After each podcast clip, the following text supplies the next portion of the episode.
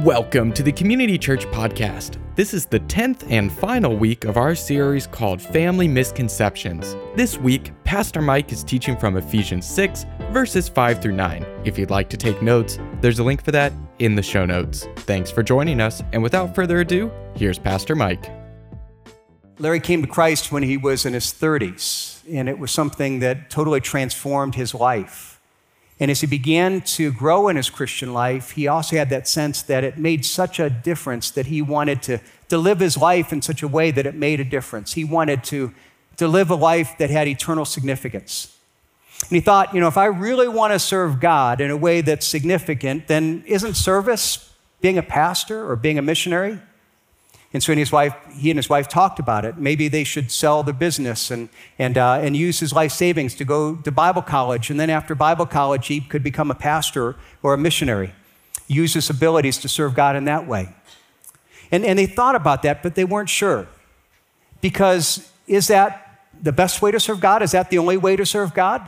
Or is it possible that he could serve God even more effectively where he was at. Well, God was blessing him in his profession, and he had a lot of relationships there, and he had all kinds of people he interacted with that were unbelievers. And, and he asked advice of those whom he knew, and he struggled with this decision what should I do with the rest of my life? Um, he was willing to go wherever God called him, but was the most effective service that God was calling to him to to leave his work, to sell his business, to go be a pastor, be a missionary? Or was it possible that God had called him to be even more effective ministering where he was at. So, what does the Bible teach about work? It's an important question because we all spend a ton of time at work. In fact, it's been estimated that, that most of us, on average, will spend over a third of our waking hours at work. Total number of hours that we'll spend at work 97,760 hours. He said, man, that sounds like wow. Well, it's simple. If you start at 18, and many many of us, most of us started earlier, but if we start at 18 and then we work to 65 and we work 40 hours a week, that equals out 97,760 hours. You think, oh man, that's a lot. And some of you are thinking, Pastor Mike, I'm just 18. I just started. You know, I was at work this past week, and Friday it was ticking down to 4:45, and I'm just counting the minutes to, to finish that last hour. And now you're telling me I've got 97,000 more of those to go? That's discouraging. Or some of you might even be thinking, you know, why do you have to talk about work today? It's the Sabbath. It's the day that we're supposed to get a break from this. I don't want to think about work. You know, why is it that we have to talk about work? See, a lot of us think that because I think many in our culture see work as kind of a necessary evil. It's something that we have to do to get the money that we need to be able to live. But, but if we didn't have to do it, in fact, you know, people are often asked, you know, if you won a lottery or if you were given an amount of money that, that money was no longer an object, what would you do? And the most common initial response, people say, well, I'd quit work tomorrow. Basically, if I didn't need to work to get income, then what is the purpose of work? You know, of course I would quit. Was that the right view of work? Is that what God, the Bible teaches us about work? Now, some of you might even have noticed, you know, we've been talking in the series, in the beginning, we said even it's a series about family misconceptions. And we've been looking at here in Ephesians the last couple months, the Bible's teaching primarily about family issues, about marriage, about relationships, about parenting, and about, you know, how do we relate to our, our own parents. And you say, this doesn't seem to fit. You know, how does, we're talking about work. That's not a family issue. Well, what we need to see is that Paul, through this section, is really dealing with relationships. And his point is that the gospel should transform all of our relationships. And we need to realize that this is the case because the Bible is incredibly practical. It's not just a series of you know, theories and beliefs that we you know, just think about on Sunday and that we kind of put off into our spiritual side of life but it's a series of truths that, when we embrace, transform everything, specifically all our relationships. And the idea is that when we think about that, it includes our spouse and our parents and, and our kids. And, and, and as it develops here, it also deals with our, our relationships on Monday through Friday, our workplace, because true Christianity impacts every area of life. It's again, it's not just a Sunday religion that we do there. It's not just some, this idea that's the religious aspect.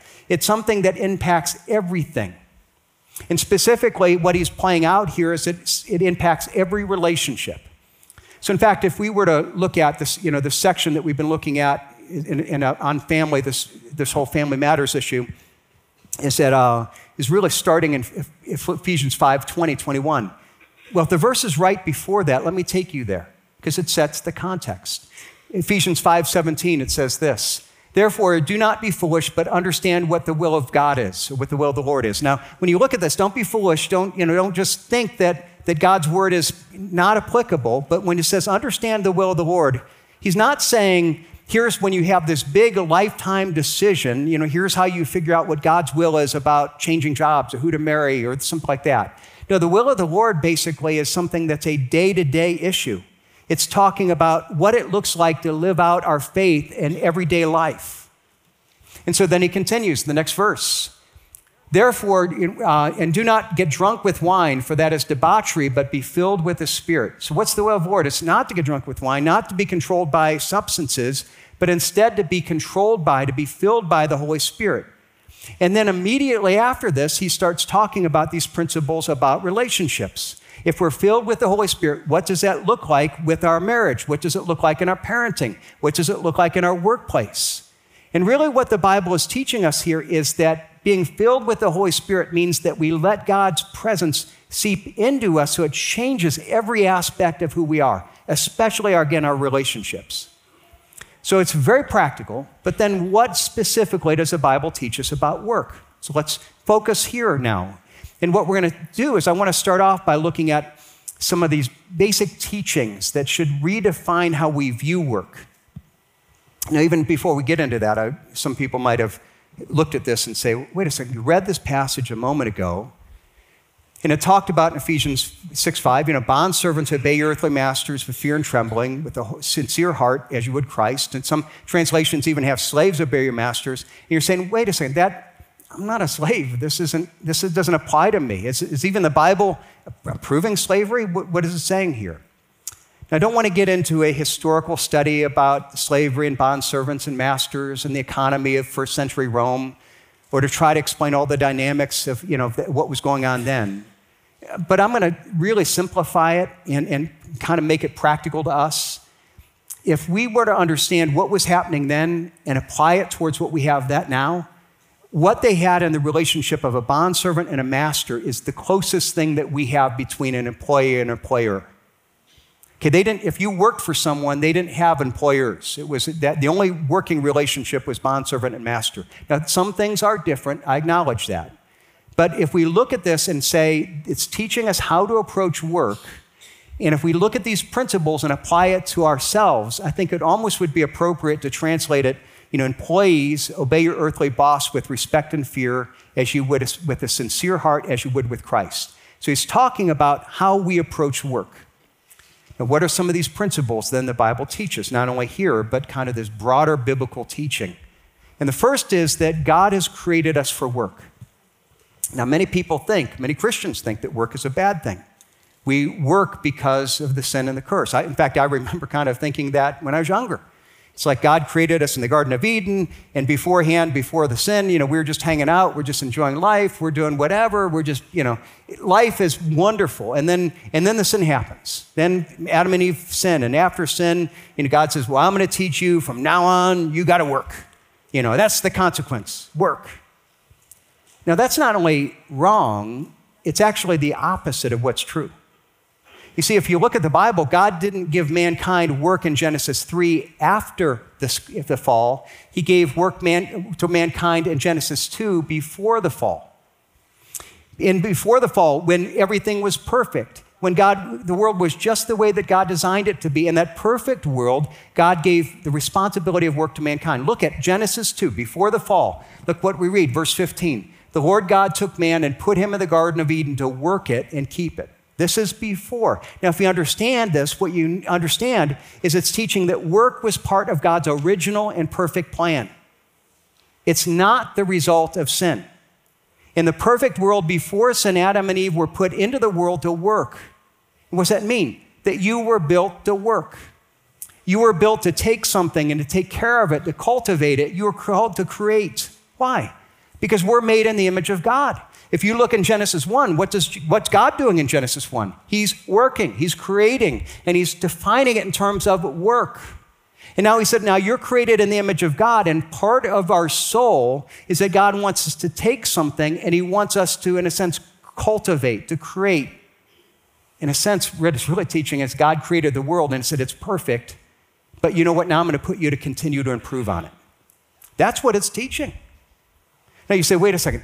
I know there's Genesis 3 and there's a curse and it revolves work. So how do what's Genesis 3? Well, let's look at it. We're going to see in Genesis 3 it teaches that while work is good, that's what Genesis 2 teaches. The environment of work has been cursed. That's what Genesis 3 teaches. Work itself is still intrinsically good. See, Genesis 3 doesn't erase what's taught in Genesis 2. Now let's look at Genesis 3, and you're going to find that it's not a curse upon work itself, but the environment of work. Genesis 3 17. To he said, Because you have listened to the voice of, uh, of your wife and have eaten of the tree which I commanded you, you shall not eat of it. Cursed is the ground because of you, and pain you shall eat of it all the days of your life. Now, what's cursed?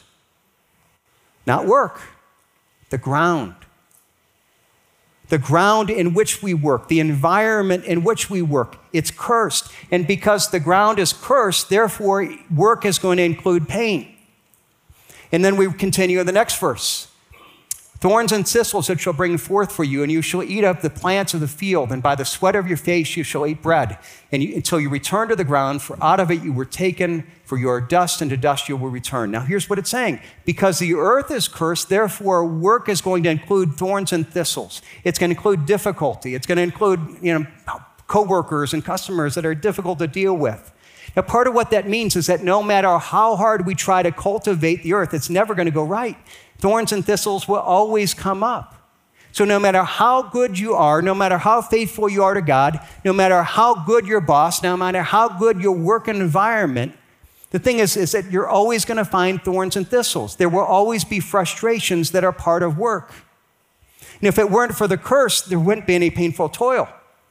But we live in a world where, yes, work is still good, but it's also the environment is cursed. Now, this is, we've got to hold these things in balance. Because if on the one hand, if we just look at the curse and we say, well, work itself isn't good, so we miss something of the blessing that God has created for us. But if all we see is the goodness and we miss the impact of the curse, see, what we're going to do is that we're going to we're going to expect it to be something it will never be. And this is important because the principle is that we need to accept that work is cursed. And because it's work, it's therefore hard. And if we do that, it's going to actually make it easier.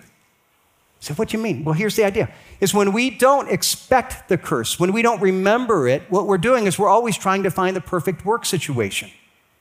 We're looking for Eden and we're expecting to find it. And we're always then surprised and frustrated by the thorns and by the difficulty and the sweat that there. We're always something hoping for something better.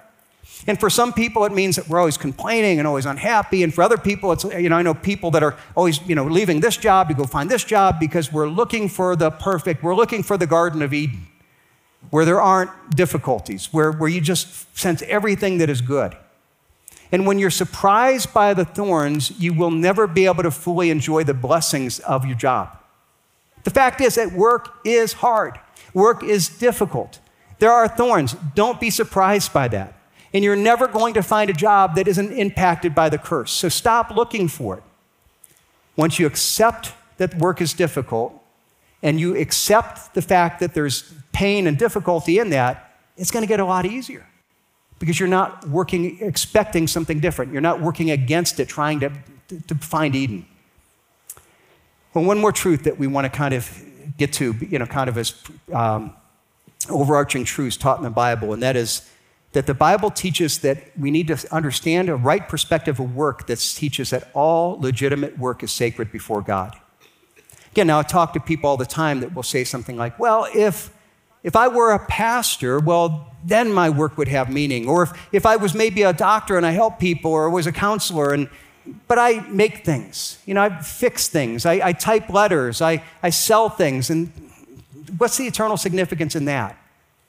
And, and, we find it hard to be excited. We see, find it hard to find value and to find purpose. And, and because we find we don't see any greater purpose and value to our work, it's hard to be motivated. It's hard to tr- give better than just the minimum amount.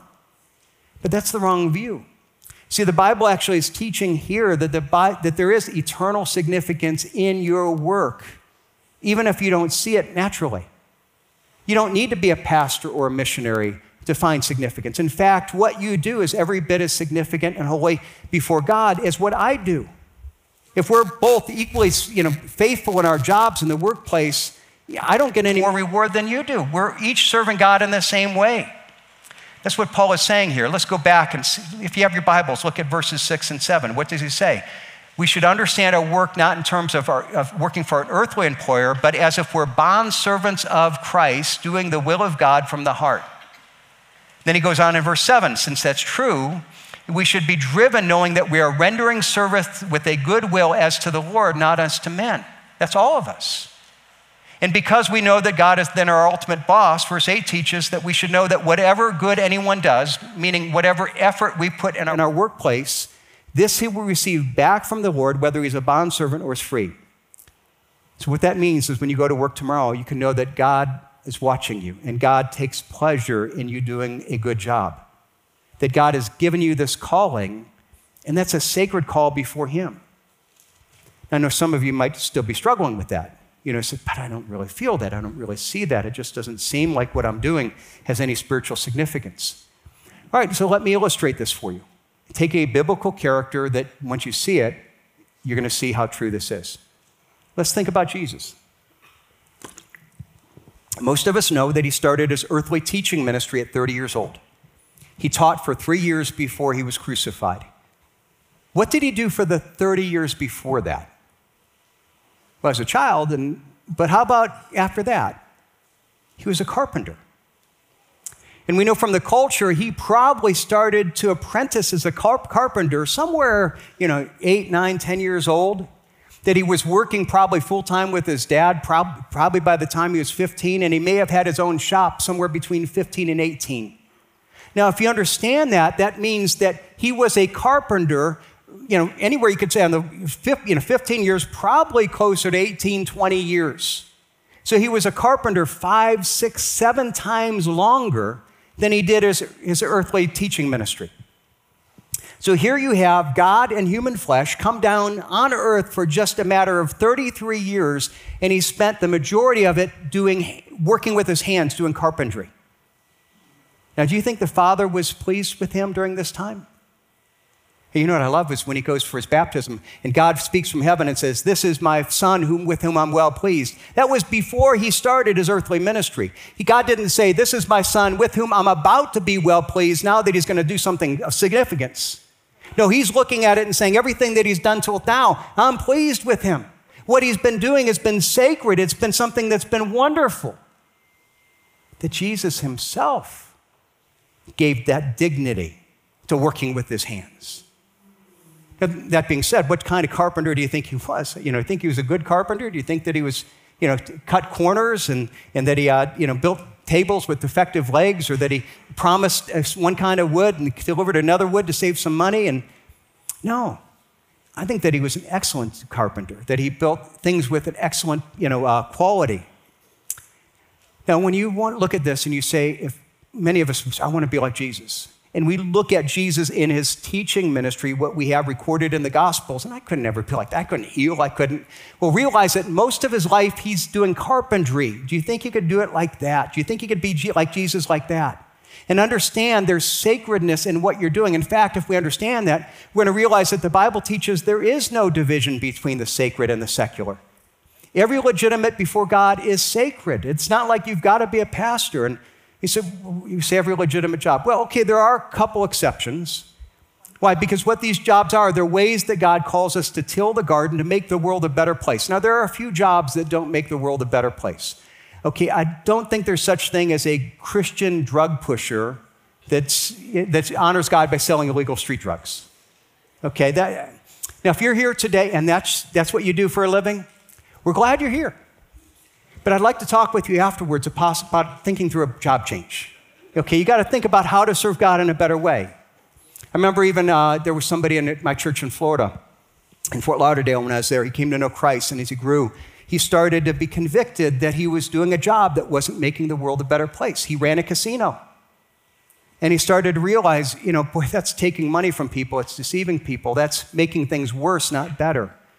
And so God convicted him and his wife, and they prayed about it, decided to leave that job. He took a significant pay cut, but did a, started to do a job where he felt like there was purpose, that he was actually contributing something, and was much happier, even though he was making a lot less money.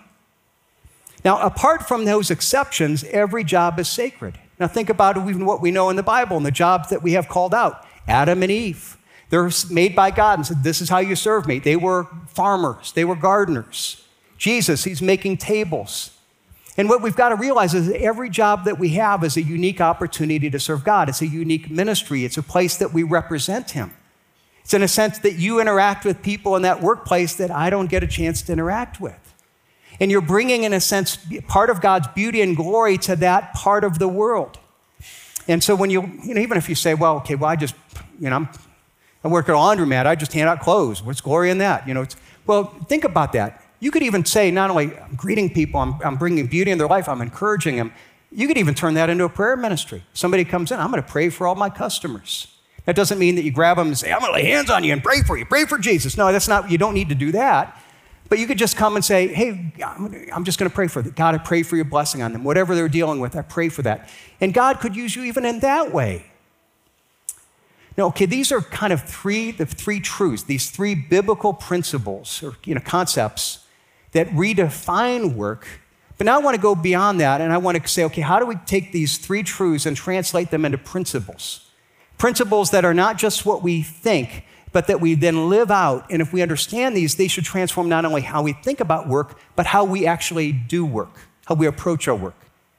And the first is, is building off of what we just said. The idea is that if all work is sacred before God, then if you apply that work, that truth in your own life, that means that that's not only true in theory, it means that your work is a sacred service before God. Your work, what you're called to do. It's not that you have to be a pastor or you have to be a missionary, you have to, you know, that those things, those are more sacred. No, what, what, no matter what you do here, again, that is your sacred service. And what you do is every bit as sacred before God as what I do. Jesus, again, 15, 20 years as a carpenter. To use the language of the, you know, the book of Genesis, God put mankind there to take care of the garden. What is the garden? Garden is his creation. And each one of us have a little spot within the garden of his creation, and we're called to make it better. To, in a sense, to serve people, and we serve God by serving people. And I thought about this, and I thought, you know, how this is true even in my own family. I think about my wife and my kids and what they do, and and every one of them, I'm proud of what they do. And they have jobs that are every bit as holy and sacred before God than what I do. I mean, my, my youngest, uh, you know, David, um, he works at Summa Hospital in janitor- the janitorial service. That's a service before God. I'm proud of what he does. And he's out there and he's making the hospital cleaner. That's actually serving people. It's keeping, you know, keeping the hospital a safer place for patients that come in. That's a service before God that, that, you know, that he's, that's his part of the garden. My, my second son, he's preparing to be a nurse. And I'm proud of what he does with that. And he's preparing to say, okay, now what do I do? You know, my dad cares for the spiritual needs of people. I'm going to care for the physical needs of people. That's his service before God. I'm proud of that. My younger daughter is teaching in an outdoor school. And here she is she helping shaping the hearts and minds of young people, doing so in the context of teaching through creation itself. And I'm proud of what she does. She's, that's her part of the garden. My older daughter is, is involved as an administrative assistant, encouraging people, helping other people, being more effective, serving them as Christ would. Now she's about to add the demanding job of being a mom, and, and that's an incredible job as well. My wife Sandy does real estate photography, and, and I thought about even how she got into this. And it started when we were moving here and we were looking for houses, and she was looking online, and, and she said, Well, you know, a lot of houses back then, you know, they had pictures, but they weren't very good. And she said, Man, I wish they had good pictures because we look online and, and what I see in the house isn't at all like the house that I actually see. And so then after we'd gotten her house, she, she thought, thought about it. She says, Well, why don't I do that? Why don't I go learn about real estate photography, get the right equipment, and so I can serve people. I can serve the realtors, I can serve the people shopping for the house by giving them the kind of pictures I wish that I had when I was looking. And that's just a simple way of saying, this is how I'm trying to make the garden better. And I'm proud of her for that. All of us are called to serve God in a way that is sacred before Him. Now, the first principle, or second, grows from the first. If work is really a service to God, that means that there's a sense that God is your ultimate boss, and that since that we should actually work to impress Him. Look at again in Ephesians 6, starting in verse 5. Bondservants, obey your earthly masters with fear and trembling, with a sincere heart as you would Christ. We should do it with sincerity because we're motivated to serve Christ. Continues, not by way of eye service as people pleasers, but as bondservants of Christ, doing the will of God from the heart, rendering service with a good will as to the Lord, not to men. I love the New Living Translation, read seven. Work with enthusiasm as you would if you were working for the Lord rather than for people. Now, this is really important. You can sense, say, in a sense, how we define who we think we're working for will define how we understand our work. You see, if we go to work and we say, well, I'm working for this person, whatever you think of your boss, why am I working to help his bottom line? He's got enough, or well, he doesn't appreciate me enough, or I'm not, I'm not really excited about what I'm doing. What happens if you go and you say, I'm working to, for God? He's my ultimate boss. I'm representing him. See, ultimately, that brings an enthusiasm, it brings motivation that we wouldn't have otherwise have. We all know what it means to work for people. You know, we often you know, get do as little as we can. And, you know, we, if they're watching, when the boss is around, you know, that's when we give the extra effort. And, you know, we try to take credit for ideas or we jockey for position. And we look to our employers a sense of our security and income. And he says, no, that's what the world does. And while we have an earthly boss that we have to relate to, ultimately it says that our ultimate boss, our ultimate authority is Christ. And so we should serve with a kind of enthusiasm as if Christ were there in our workplace, because in a sense he is. When it says serve with all our heart, literally it's, you know, put your heart into it. Put your heart into it as if you're working for Christ. Now, when we do that, when we put our heart into it, we suddenly work differently. See, even in that, we have to ask okay, what if Christ were doing my job? What, how, how would he do it? And, and I might look at that and I might think, well, I can't imagine him doing it. Well, if he was a carpenter, he would do that. Or if he were here, my boss, if he were here with me, how, how would I respond? And that should be our motivation. He continues then in the next verse saying, Well, if he's our boss, if we're motivated by them, look in verse 8, knowing that whatever good anyone does, this will he receive back from the Lord, whether he is bondservant or free.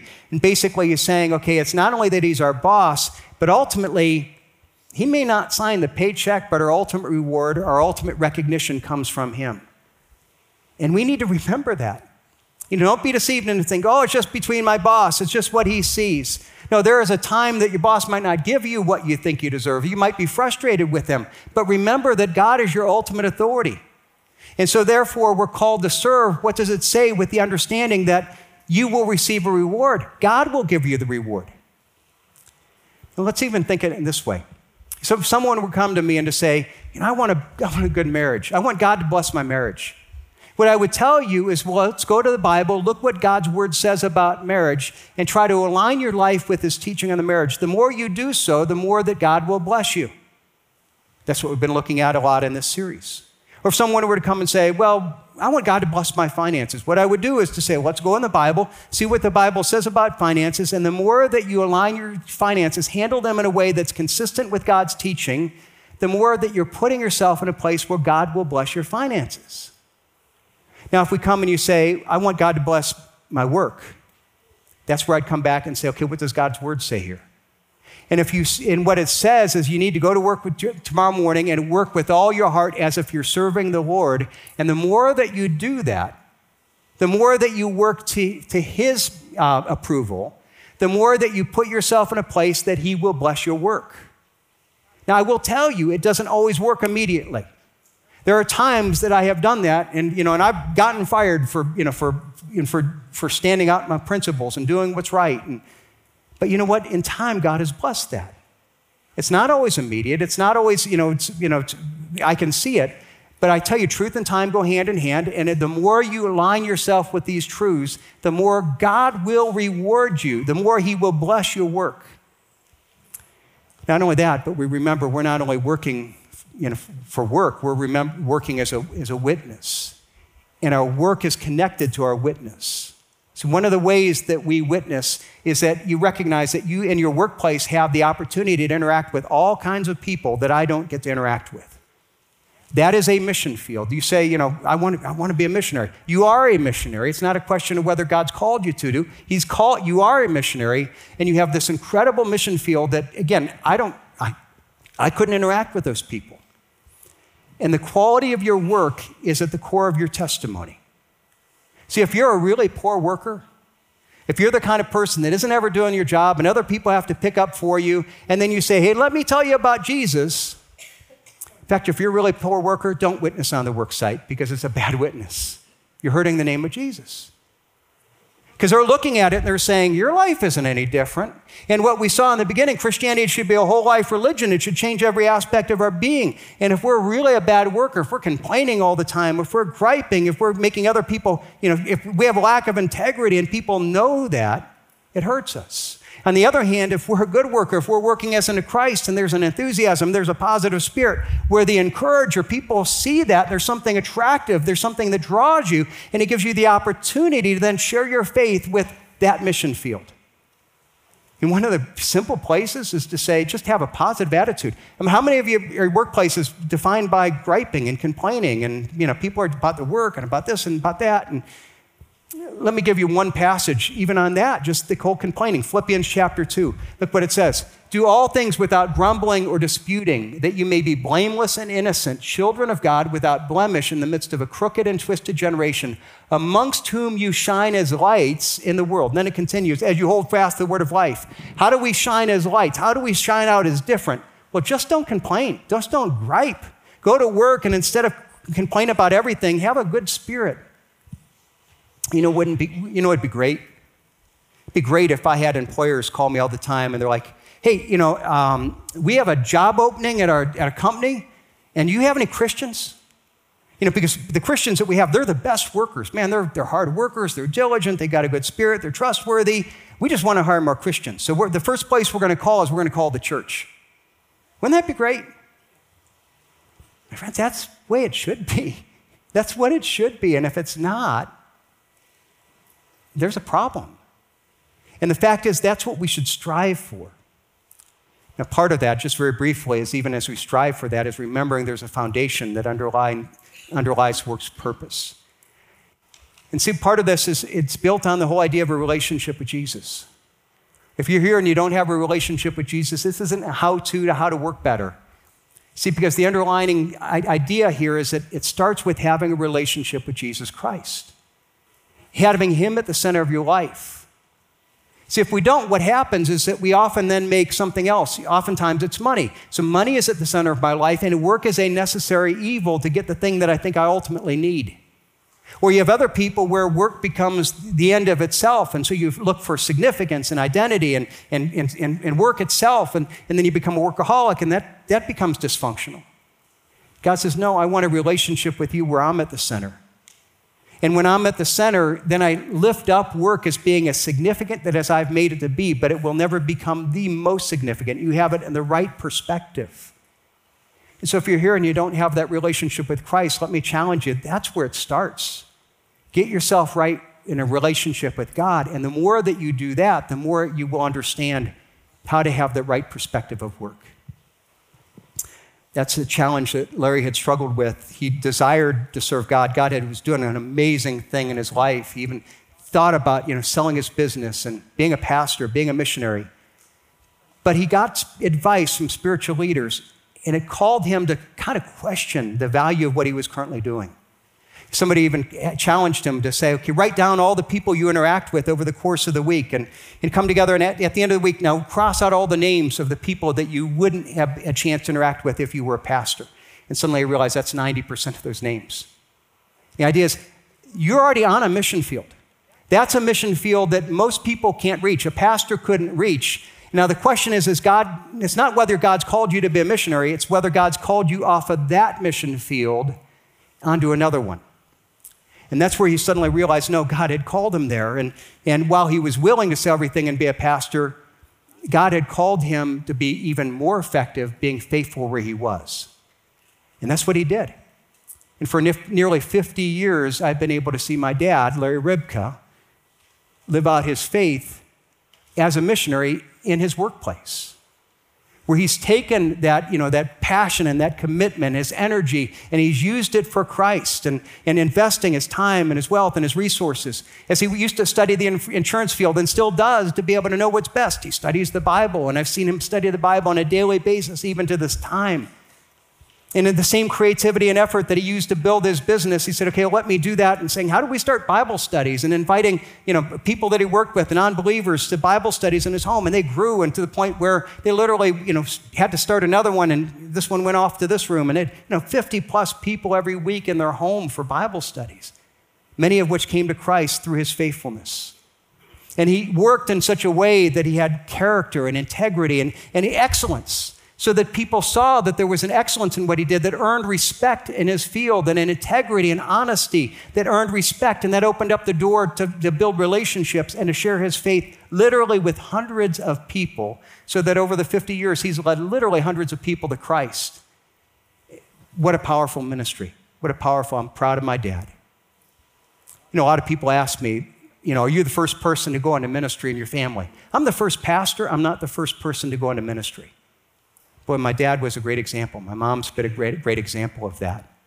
And they are in ministry every bit as I am. And he's been every bit and more faithful than I've been. And we look at that and you say, what does it mean for each one of us? It's not whether God has called you to be a, a minister, He's called you to be a minister. He's called you to be a missionary. It's only the matter of where. And for the vast majority, God says, okay, this is the mission field I've placed you in. I've uniquely equipped you. I've uniquely called you. Now be faithful there. Serve me there. Work as unto the Lord, working with an integrity and a, and a consistency that, you know, that opens up the door, that makes that little part of the garden even more beautiful. And God will use it. And just a couple questions, just in closing. First one is I'm going to put up here. It's just simply this. When you think about your job, if Jesus were to do your job, what would he do it like? Now, a lot of us, we think, again, the chosen, we think of this guy walking around in a robe and teaching, and we can't imagine that. Remember, he was a carpenter, he worked with his hands. And if we remember that, maybe you can start to envision him doing the job that you do. And he gives dignity to that. So if he were to do your job, what would he do it like? And what would it be like to be more like Jesus in the way that you do the job God has called you to? But one closing question is this what would it look like if this week you decided to work with all your heart, not for your boss, but for the Lord? If you went and you said, Well, it's not about trying to make my boss happy, it's not about, ultimately, I recognize that this is my service to God. And even for students, it's, you know, you know, I was a bad student until I got this. Where literally, you know, I was, you know, C student, and one day I realized, okay, this is my service of God, being a stu- student now. I went from B's to A's, or C's to A's. That's what would it do as a, in school? What would it do in the workplace? What would it do wherever you're at to say, okay, this week I'm going to say with all my heart, God is my boss. I'm serving for Jesus. I'm going to work in such a way that seeks to honor Him. How would that be different? How do you need to change? Can you step up to that? Because we work to Him as our, not only our boss, but as our Father who knows us and loves us dearly. And that is it for this week's message. If you have a question about the message, community church, or who Jesus Christ is, send us a text to 330 400 3242. You can learn more about our events and community groups online at ccpl.life/connect. There, you can also send in a prayer request. We would love to pray for you. Have a blessed Lord's Day, and we'll see you next week.